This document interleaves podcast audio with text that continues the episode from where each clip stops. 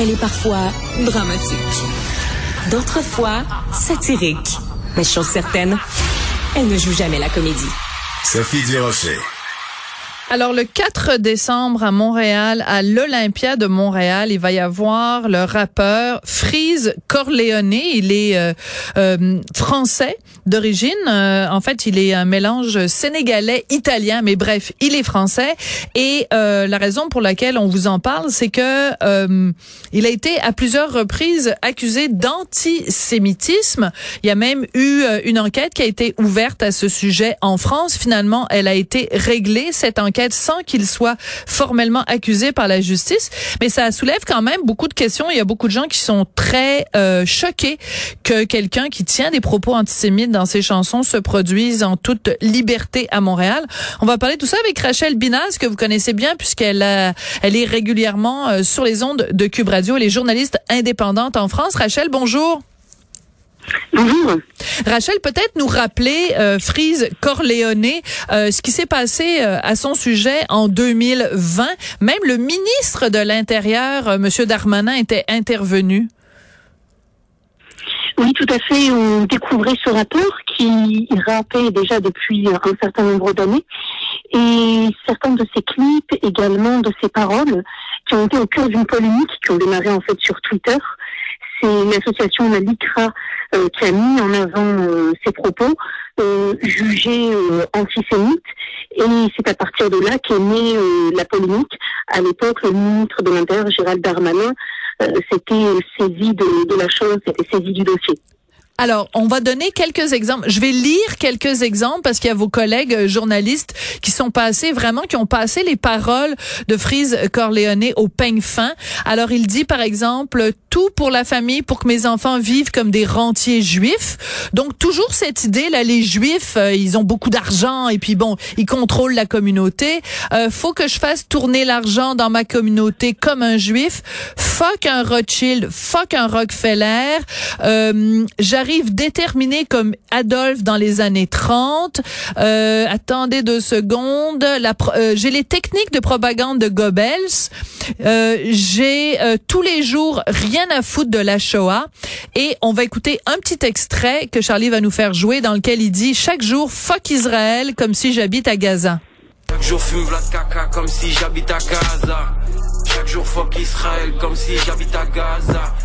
Euh, moi, je suis pas de confession juive, mais je trouve ça épouvantable. Euh, Est-ce que c'est de l'antisionisme ou de l'antisémitisme, Rachel? Alors, euh, tout d'abord, euh, rappelons une chose évidente, mais euh, qui aujourd'hui nécessite quand même euh, d'être rappelée, c'est qu'on a le droit de choquer. Oui. Euh, la liberté d'expression existe. Euh, on a le droit de blasphémer dans la mesure où le blasphème n'existe pas en réalité. Oui. Euh, ce n'est pas quelque chose qui est, qui est reconnu. Euh, néanmoins, en effet, ce rapport, comme bien d'autres, euh, eh bien, a cette manie de se tourner notamment ben, sur sur les questions relatives au, judaïsme, au, au, monde juif, pour plus que les pointer du doigt, les insulter. Il y a une volonté de provoquer permanente. Alors, euh, ceux qui le soutiennent expliquent qu'il fait la même chose parfois euh, avec les Noirs. Ouais. En effet, il y a des passages qui peuvent être jugés comme négrophobes. Néanmoins, il y a euh, une obsession particulière à l'égard du peuple juif et la volonté de choquer en se disant peut-être que finalement, c'est une insulte qui est communément admise dans le milieu du rap. Oui, mais en même temps, une injustice n'en accuse pas une autre. C'est-à-dire que s'il a des propos déplacés sur les Noirs ou les Afro-descendants, c'est pas, ça n'est pas absolument pas une excuse. Ben non, c'est sûr, je sais très bien que c'est ce que vous voulez dire, mais euh, mais c'est c'est une défense un peu un peu faible en effet de la part de ceux qui sont pro euh, Frise Corleone. Et euh, à l'époque, quand euh, en 2020, quand cette histoire-là était était sortie, euh, il y avait un journaliste et essayiste Yves Mamou qui avait dit, ben c'est en fait ça confirme la banalisation de la haine des Juifs dans certaines banlieues. Et il expliquait, il disait, il y a des jeunes dans certaines banlieues, pour eux, les descendants des victimes de la Shoah sont beaucoup plus favorisés dans la société par rapport aux descendants d'esclaves et aux descendants des victimes de la colonisation. Est-ce que vous êtes d'accord avec cette analyse-là, Rachel? Alors, ça va même plus loin. C'est-à-dire que les études et les sondages que l'on fait montrent que les préjugés euh, à l'égard des juifs au sein de toute la population, en réalité française dans sa globalité, sont toujours extrêmement forts. c'est fou. On associe les juifs à l'argent de manière euh, très forte. On considère également que c'est eux qui détiennent les médias. Et, et je pense que pour beaucoup, euh, ces gens-là ne se rendent même pas compte de ce qu'ils pensent et de ce qu'ils disent.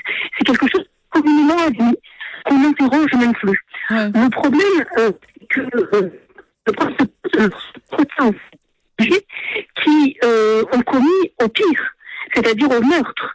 C'est l'affaire euh, du, du gang Fofana, par exemple, où un jeune homme juif, de confession juive, eh bien, a été euh, enlevé, séquestré horrible. torturé au motif que, comme il est juif, il aurait de l'argent. C'était un vendeur de cellulaire. Oui. Ah non, mais c'est une histoire terrible. Euh, Ça a été fait en film. Euh, Un film a raconté cette histoire-là.